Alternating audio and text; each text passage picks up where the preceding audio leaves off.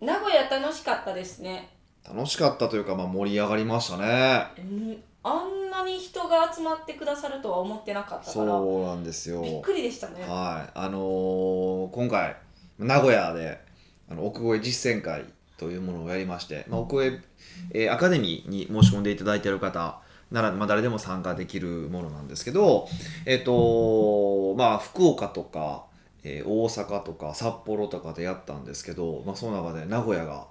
一番番多い、今大体10人ぐらいだったんですけど、まあ、その倍ぐらいの人数の方に来ていただいて、まあ、僕もたくさんなんかコンサルティングさせていただいたんですけ ど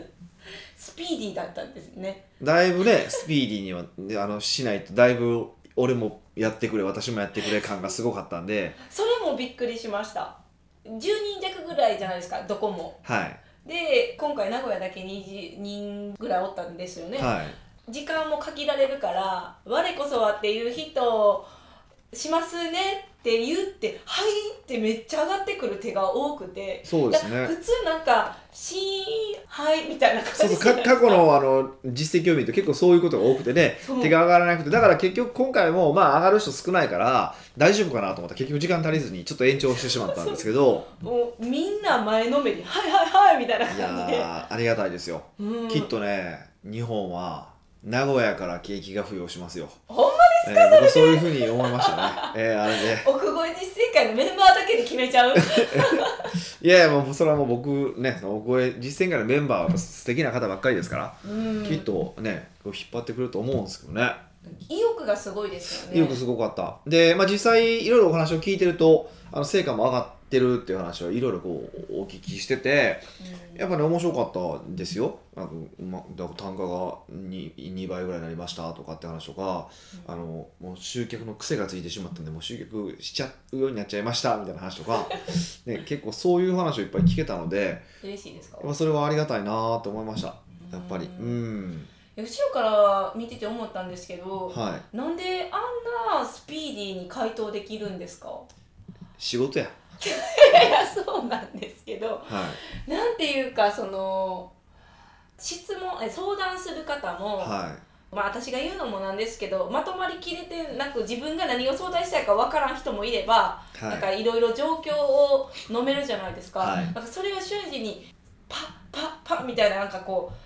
分けてる姿を見てすごいなーって思うんですけまあど仕事やからね何回も言いますけど仕事ですからねあのあれってどうしたらそうなるんですか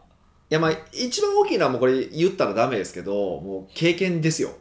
一番はねあーでもあのこれ多分だからって僕しかできないって話じゃないしあのそれぞれの方がスキル鍛えていただければいいんですけどじゃあそもそも問題の原因って何なんだろうかってことをあの考えるってことが一番重要で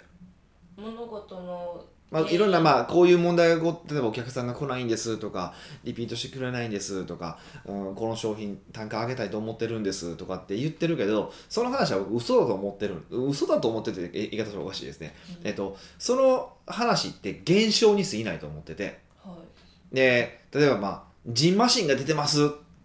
ていう話で体中にジンマシンが出てるんですって言われた時にお医者さんだったら何を考えるかって言ったらジンマシンの原因を考えますよね。なんでなったかってことですかそうなんかなんかもう変なもの食べたのかうんストレスなのか腸内環境が悪いのかとかいろいろあるじゃないですかはいそこを探らないといけないわけですようんでその時にそれってうんと確率が高い順番にあのとかすぐに対処できるものから順番に当たりをつけていけばいいわけじゃないですか例えばじゃあそのジンマシンの話だったら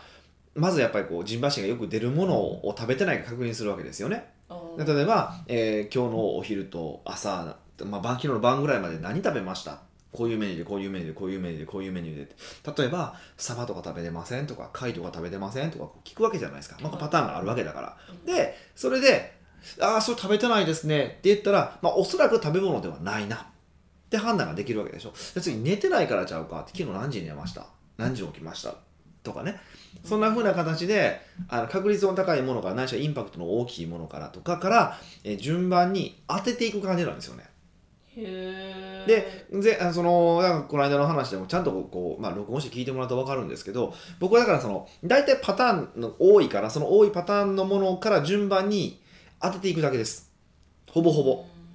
で当てていってあそれじゃないなと思ったら次当ててみるでそれで当たったって思ったらそこからもうちょっと深掘りしていって、えっと、もっと問題を解決していく例えばそのじゃあ腸内環境が問題だとすればでその腸内環境の中のその菌例えば善玉菌のどれが足りないのかを今度確認する作業じゃないですか体でいくと。っていう話なんですよねだからた例えば集客ができてないってことが、まあまあ、問題でその原因は何かっていうとそもそもそのあーやってるチラシがうんあの悪いのかその商品そのものが、まあ、悪いのかもう売れない商品を扱ってる時代が遅れてってのかねで分かれば、まあ、商品だったら商品買いましょうだしチラシが悪いってななればそのチラシの中のところどれが悪いかを探していけばいいわけでしょうんっていうふうにやっていくだけですよね基本的にはうんやってることをねだから根本原因を、まあ、探すことまあこれが一番の原因はやあのポイントじゃないですかねでそれをたまたま僕の場合は経験があるからなんていうかなあのよくその悩みが出るその問題が出る時の原因ナンバーベスト10とか持ってるわけですよデータベースの中で頭のはいでだからそれ上から順番当てるだけですようんそのデータベースはもう経験しか得ることはできないんですか一応あのある程度僕の中ではまあこうチェックシート的にはしてますけどねうんそれはどうやって勉強チェックシートをいやだチェックシーかトらいでやすそねれ簡単な話、このまあ、10僕2年ぐらいもコンサルタントしてるんですけどその中でな出てきた悩みって全部書き出してあるからあーもうそれに沿ってもう聞くだけみたいなそうそうそうね悩みがあるからじゃあその悩みをまあ順番にしておけば、まあ、別に誰でもコンサルティングはまあやろうと思えばできますよね。うんうんなんかいとも簡単になんか解決されるからなんかなんでこんなに悩んでるんやろうかってなんでわからんかったんやろうかっていう思いの方が大きいと思うんですよ多分でも聞いた側もそうなんですよね。聞きながら、はああ聞いそのコンサルタンコンサルティングを受けた側も結構そういうことが多くてい、あの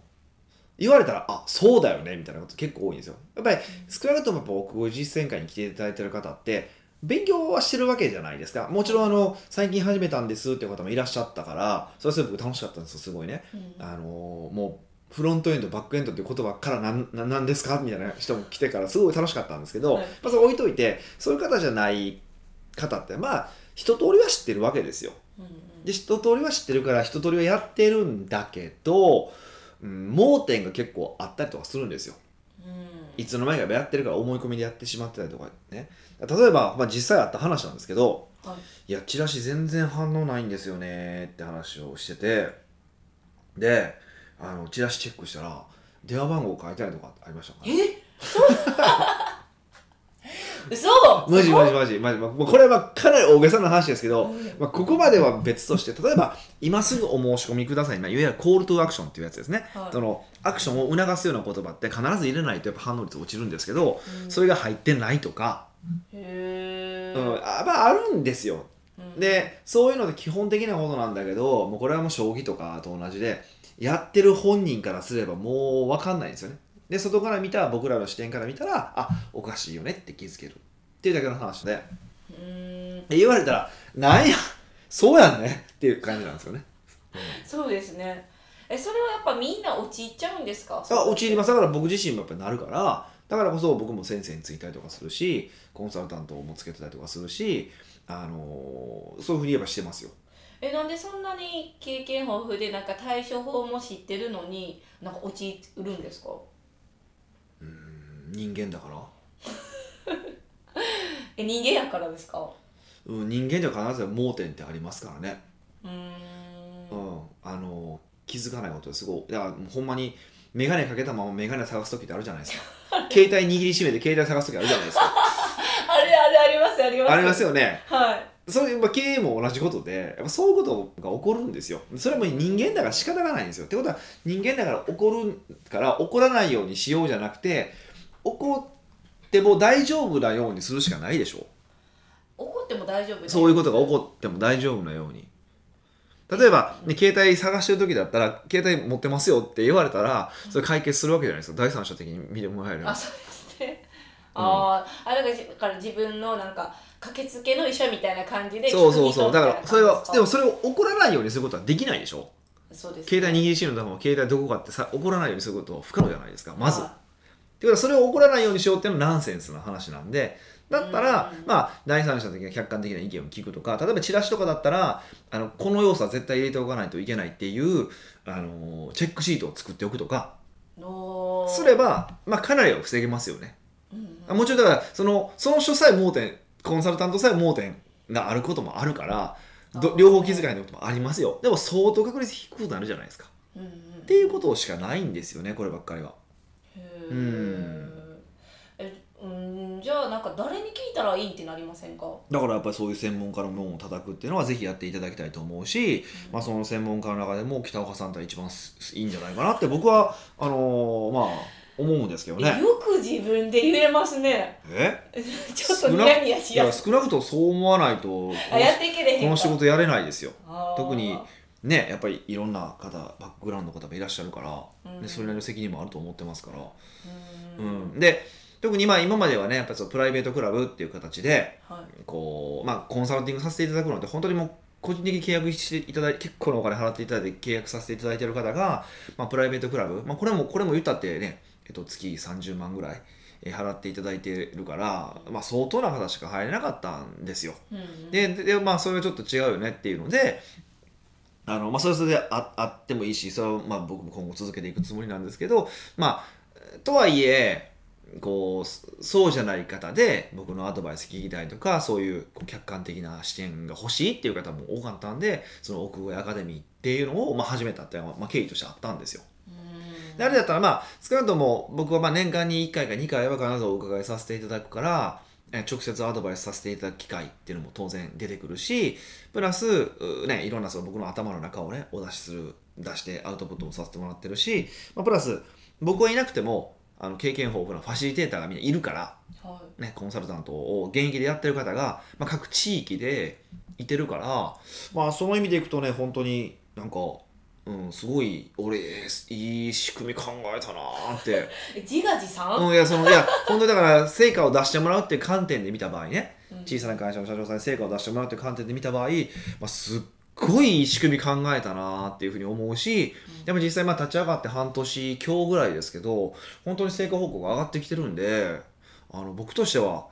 いや本当俺すげえなっていやもう自画自賛しますけどだからいや本当にだからなんほ来てないでしょなんで来ないのって思ってます今正直えー、あれなんですか毎月毎月ヒデさんやったら行くけどみたいな、うんあーまのあそういう方も多い迷いも歩くじゃないですか、うーんねあのーだったらその分お金払ってくださいって話だしもうそれそういうのは無理やんいかやそうそうそういやいやでもとあーはいえだからその今ねそれぞれの実践会を開催してくれてるファシリテーターの人本当に現役でコンサルティングさされてる方であの僕もしょぼい人だったら当然パートナーにしないじゃないですかそうですねだからもちろんあの、ね、名前を知らないから、ねあのね、メルマガでガンガン出てるわけではないから名前も知らない方も多いと思うけど本当に僕が僕が優秀だと思ってやってる人なので僕を信じていただけるならもしね僕をもし信じていただけるなら、まあ、ちょっとそれをそれを信じてもらってあの僕の人を見る目をちょっと信じてもらって あの一回ねそのファシリテーターの門を叩いてもらってうーん半年とりあえず受けてもらえれば、うん絶対になんか変わるからビジネス。なんで半年なんですかまあ3ヶ月あれば変わるんですけどうん変わるんですけど劇的に変わったなっていう感覚を持ってもらえるのはやっぱ半年ぐらいかなと思うんですよやっぱりその場の空気とかもやっぱ理解しないといけないと思うしうんやっぱ実行していくのにはこうね何回もこう改善とか繰り返していかないといけないからまあその意味でいくとだから半年ぐらい行ってもらえると大体あの僕のコンサルティングでも23ヶ月目でポンと成果が出てなんか根本改善するのが6ヶ月ぐらいみたいな結構パターンなのでへえで一応そういう風になるような設計はしてるからうんぜひちょっとやってほしいな受けてほしいなってへえじゃあなん思いか皆さんが入りやすいようになんかしちゃいますかキャンペーンみたいなまあしないですけなんでそこは乗らへんねん ってなるじゃないですかどねいやそれはもうびっくいりするわやこんだけ言ってた入らへんのやったらもうええよセンスないよっていうあーふうに僕も思いたいのであ今日えらい強気でのすいねや強気とかじゃなくていや本当にいや本当にいや本当にいやもう自分で言うのもですけど本当にいいから特にそのもう本当ファシリテーターの人たちがもうすごいいいんですよパッションが。うんあのー今まあそのグループだけでねチャットグループしてるんですけどこんな成果が上がりましたとかあのすごいくれるんですよほんで個別になんかこんなんした方がいいあんなんした方がいいとかもううるさいぐらい来るんですよえ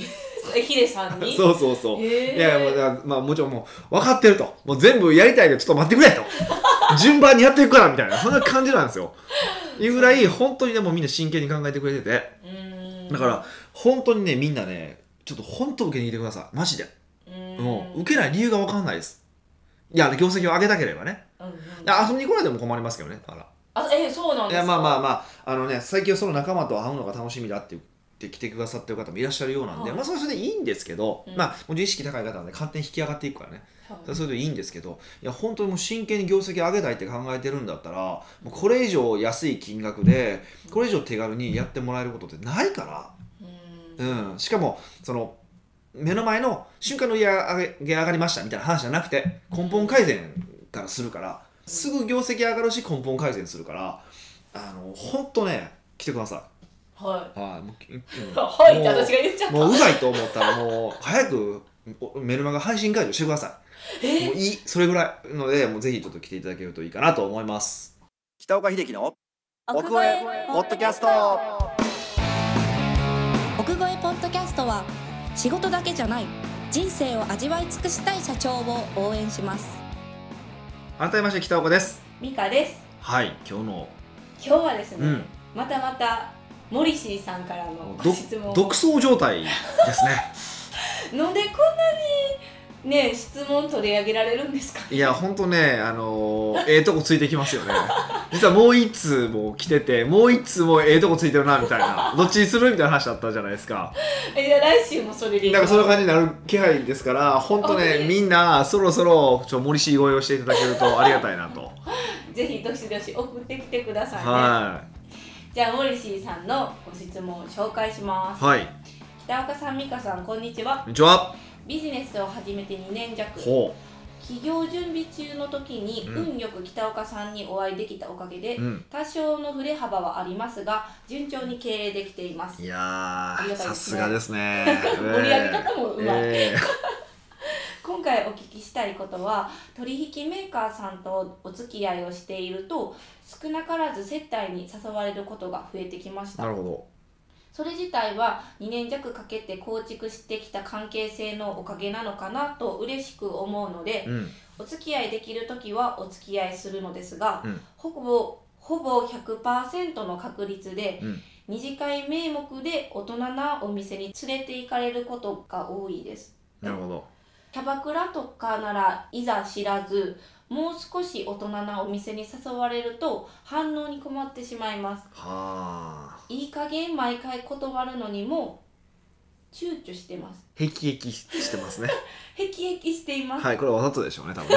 森氏さんね。北岡さんは懇親会は参加しても二次会には参加しませんがどのようにして二次会には参加しないポニジョシングを取ったのかお聞かせいただければ嬉しいと思いますうん、やはり最初にズバッと二次会は行かないのでっていうのでしょうかできれば僕のように企業年数が浅い経営者があまり波風立てずにしれーっと食事会や二次会に参加しないポジショニングを取るためのヒントをご教示いただければと思います。なるほど。あのーまあ、まず言っておくと、僕別に二次会行きますよ。そこえそこえー、なんかそう僕二次会行かないキャラクターと思われてるんですけど、い全然行きますよ。うーんちでゃんも行かないキャラクターですあよだねからたただもちろん、なんか、誰から構わず行くわけでもないし、いつでも行くわけじゃないけど、あのちゃんと、まあ、理由と、その行く理由とかをつけてくれれば、うんうん全然行きますよ。えもしじゃあ懇親会終わって、うん。北岡さんもう少し話したいんで、うんもう一軒一緒に行ってくださいって言ったらもう少し話したいんでって何が話したいんで話だし、 それはちょっと考えてもらう必要はあるけど、嘘パサッと切られたわで、あとはそれ一次会の盛り上がりにもよるじゃないですか。例例えばそこで、あの、実際懇親会から二次会に行ったパターンって、まあ何回か、ほんと数少ないんですけど、あるんですけど、その時なんかは、要はそこでこう、まあ、ちょっとしたこう相談というかね、コンサルティングみたいなのさせてもらってて、まあそれがこう、まあ結構中途半端で終わったんですよ。うんで、なんでもう一件よかったら、ちょっと続き聞かせてもらえないですかみたいな感じだったんで、まあそうやっていいですよ、みたいな感じで言ったこともありますし、うんあと何かの話でそのカラオケの話になってカラオケ行かせていただいたことも実はえ二軒目にカラオケありますよありますよえお客さんの前で歌うんですか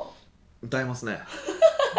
えそういうの別に恥ずかしくないえ別に恥ずかしくはないですよ。だって僕200人の前で踊ってますからね。えそれは分かってるけえ、どそうあの、うん、だからそれでは関係性にもよりますよね。だから、うん本当初めての方セミナー来た方とさすがに僕も懇親会で行かないけどやっぱ繰り返し来ていただいてること方とかである程度見知った方とかならね別にそんなに僕こうやめます行けませんとかそういうタイプでもないから、うーんはい、それ全然行予きます定。がない限りは全然 OK 予定がね、まあ、後ろになければね僕結構後ろ予定あったりとかすることがあるんで、うんうん打ち合わせとかあるからねうんあのやってますけどそうですねでもとはいえうんこういうのもありますしこれから12月ぐらいうんね年末年始こういうの多いま多いですからねはそれでいくとまあ難しいですよねい、うーうんどうしたらいいですか特に女性にはなさそうな悩みじゃないですかこれそうあのーまあそうなんですねあの大人な店でこれ多分まあキャバクラのさらに上の方のあのねまあそのあんまりよろしくない方だと思われるんですけ ど、はいもうこれは僕すごく簡単で、うんあのー僕ね無理なんですよ病気超怖いんですよ無理なんですよって言います僕それで引き下がってくれます基本そうですねそれであの引き下がりますよえじゃあもうそんな店ちゃうってって言われたらどうするんですかうんどうしましょう かねいやうん今はそれでいけなかったことはないです、まあ、そういう人だからまああんまりね僕いわゆるサラリーマン的な接待って受けたことがないからあーあれなんかもしれないですけどあのもしかしたらそこからまたこうぐいぐい来られる可能性もあるんでしょうけどう僕はもうそうもうそういうのはもうほんまもうほんま無理なんですよってもうほんま気持ち悪いんですよごめんなさいって言ってあああの結構言うタイプなんで自分が本当にそれは嫌いっていうことをちゃんと示すってことですかそこあのキャバクラとかまで嫌いなんですよってちょっと硬すぎるけど、うんそっちに関してはもうそこまではやっぱりそんなに無理強いしてくる人って世の中あんまりいないと思うんですね、うーんもうこれも好きな人と嫌いな人とこうバパキッと分かれてるから、うん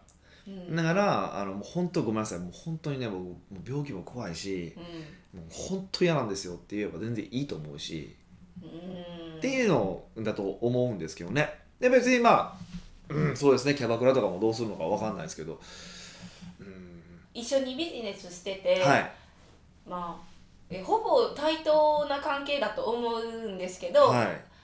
もし先方の方がはい権力あるというか,、うんなんかこう失いたくない人でもあり権力とかあったら、うんやっぱこの一つの出方で、今後の付き合い方も変わるんかなって思ったらなんかそんなはっきり物申せへんかなって思ったんですけど。それでいくとねその二次会経へんからすねて仕事がなくなるとか関係性が悪くなるっていう人とビジネスをしてるんであれば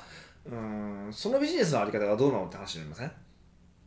そう言われたらそんな、そうそうそう僕はそういうふうに思っててうん あのそういうので左右されるビジネスをしてるんであればやめた方がいいと思うしいやでもそれでいやそれでいいんだっていいんですようん我慢せずにいやもう本当いてますから飲みに行くのがすごい大好きであそういうのお付き合いするのも苦じゃないっていう人も世の中にいてるからそれがダメっていうわけじゃなくてそれが嫌だって思ってる人僕もそうなんですけどそれ嫌だと思ってるから自分で僕はやってるんですよ仕事をうんだとすればそれに左右されてやってるっていうことはもうそのビジネスの現状認識はまあまずそうなのでそこから脱出するってことが一番初めですよねあーうんあのまあ、そういうケツなどの小さい人とお付き合いをしないとビジネスをやっていけないっていう問題点じゃないですかそれってあー自分の問題点それじゃそれだとそう,、うん、そうだともう自分のビジネスの問題がそこなんだっていうふうに考えた方が実はいいと思いますうんうんいやこの人の誘いは断りたくないなっていう人いるじゃないですかそんなおらん大好き大好きだからっていう意味そうそれだったら別についていけばいいじゃないですかあちょっとそこは自分を殺して殺してえ別にだかっらてだってだって話聞きたいんでしょ喋りたいし断りたくないなと思ってたら言ったらいいやんでもそういう雰囲気な店じゃなくてもっとあるやんみたいに思うじゃないですあか個別になるようなそうそうところとかもうもうそれだったらいやそれだったらいや僕お話だったらめっちゃしたいですよって言いますよ普通に普通に言いますよそれやっぱりちゃんと自分の気持ちを素直にはっきり言うことがいいんですかね、うんまあ、そういうのは僕はそういうふうにしますねうんでもしくはもうパターンでもそういうパターンになってしまっててもこういう多分こういうパターンでしょうそうなんでしょうねうん経費で落とせてこれ多分ほとんど、まあ、おそらくですよこれ予測なんですよおそらくは経費でそういう店にあのこの接待するかもいけるんですよ行きたいんですよへだからなんですよ多分これ。うん、でまあだからそういうのをパターン化してるんであればもうあればあのあすみません今日ね俺ね10時から打ち合わせに入ったんですよって言いますあーうんはあまあ3回に1回ぐらい断るみたいな感じですかまあ、全部断りますけどねパレスよっていうふうにやっていけばとかもう一個のごめんなさい顔出さないといけないところあるんですよとかっていうとかあーにしてもう初めから打ち切っていくっていうのも一つの手ですよねうーんもう現に今あのあるじゃないですかこの現象ははいで今まで多分モリシーさんのことだから言ってたんかなって思うんですよ優しいからそうですよね、うん、なんか急になんか行かなくなるっていう、まあ、恐怖心もあると思うんですよね。はいまあ恐怖心は大きいでしょうけどね多分その大したもったいないですよ何もそんなおあ相手はそんな大して思大っしたてもないっ。たいないと思いますよ別にうん忙しい仕事があるいったらもう黙らざるを得ないじゃないですかどっちにしたって確かうに。いんやもう鉄則は仕事を入れとくって感じですか。仕事を入れてる体でいいから別に体でいいから別に仕事じゃなくてもいいんだけどうん、うん、んそうなんですうね。ん、えじゃあ今後付き合う付き合い方はどうしたらいいですかあの新しい人だとするじゃないですか、はいでその2軒目も行きましょうってなった時はうん最初から断ってもいいんですか、結構僕は断りますけどね最初がやっぱ肝心ですそかうそうすいませんちょっとね今日は後があってって言って、まあ、橋も断っていってだんだん二次会っていかないキャラにしてしまうっていうのも一つの手ですよね、うーんまあただあの面白みはないですけどねうん、うんまあまあキャラクターですけどねあとはねうん、うん、あのキャラ的にモリシーさんは二次会行ってほしいキャラじゃないですか 確実にまあ楽しうそうだから楽しそうな人ですからね、うんうんそれはあるんでしょうけどまあそういうのも手ですよねじゃあもう自分のあの好き勝手って言ったらおかしいけど気持ちのままに行ったり行かんかったりしたらどうみたいな感じまああとランダムが一番いいですよねあのああんまりにも行かない人っていてるじゃないですかーは僕らの周り見てるんですけどもうそういう人も行かないなんか寒い人みたいななんか扱いになるじゃないですかいうんうんうんで僕の場合はそもそも誘われないから行かないんです よ。わかりますだからこれ意味が違うじゃないですか。誘うけど行く行かない人とえ違いでしょ。そうですね、まあそれは誘ったらあかんって思われてくる思われてるからだと思うんですけど、うんそれはそれでありがたいんですけど、うんっていうことですよ。じゃあ波風立てずにしあ断るのはあとランダムに断っていこかあとねあとね二次会行こうって言われてから断ったらううん確かに波から立つんですよ。わかるじゃあ先手打ってそうそれで帰る時でああ楽しかったねじゃあ今日はお疲れっしたって帰れば違いますもよ、うね。言わさんぞってそううそうそうもう二次会にーって言う前にもうもう僕。帰りますそうみたいそう、おな疲れ様でしたーみたいな感じにするのはやっぱ一番いいですよ。確かにキャラ的にそれやりやすそうですうんね、うん、そうそうそうそうそなるほどそういう手もあるんですねう。そうそう、そっちの方がやっぱいいですよね。断るのも大変なんで。うん。あ、今日もうあとあるんで、じゃあお疲れっしたーみたいな感じ。うん明るくしれっとさっと去るみたいそなうそうそうそうそうそう、そこでこうね、やっぱり向こうに言われてからって断ると、あーとかなるからね。そうですねそうそうそうそう。じゃあこの解決方法でモリシーさんこの年末年始乗り切っていただけると、そうそうおですよねいいんじゃないかなというふうに思いますよ。はい奥越えポッドキャストではビジネスの質問から個人的な質問まで幅広い質問をお待ちしております質問フォームは奥越えウェブサイトにあるポッドキャストの記事よりご質問くださいいやー、もうほんとね、うん森氏さんばっかりなんで、もっとぜひ、ね送って、きてく金ださい銭の触れるものをいただけるとありがたいです。お願いします。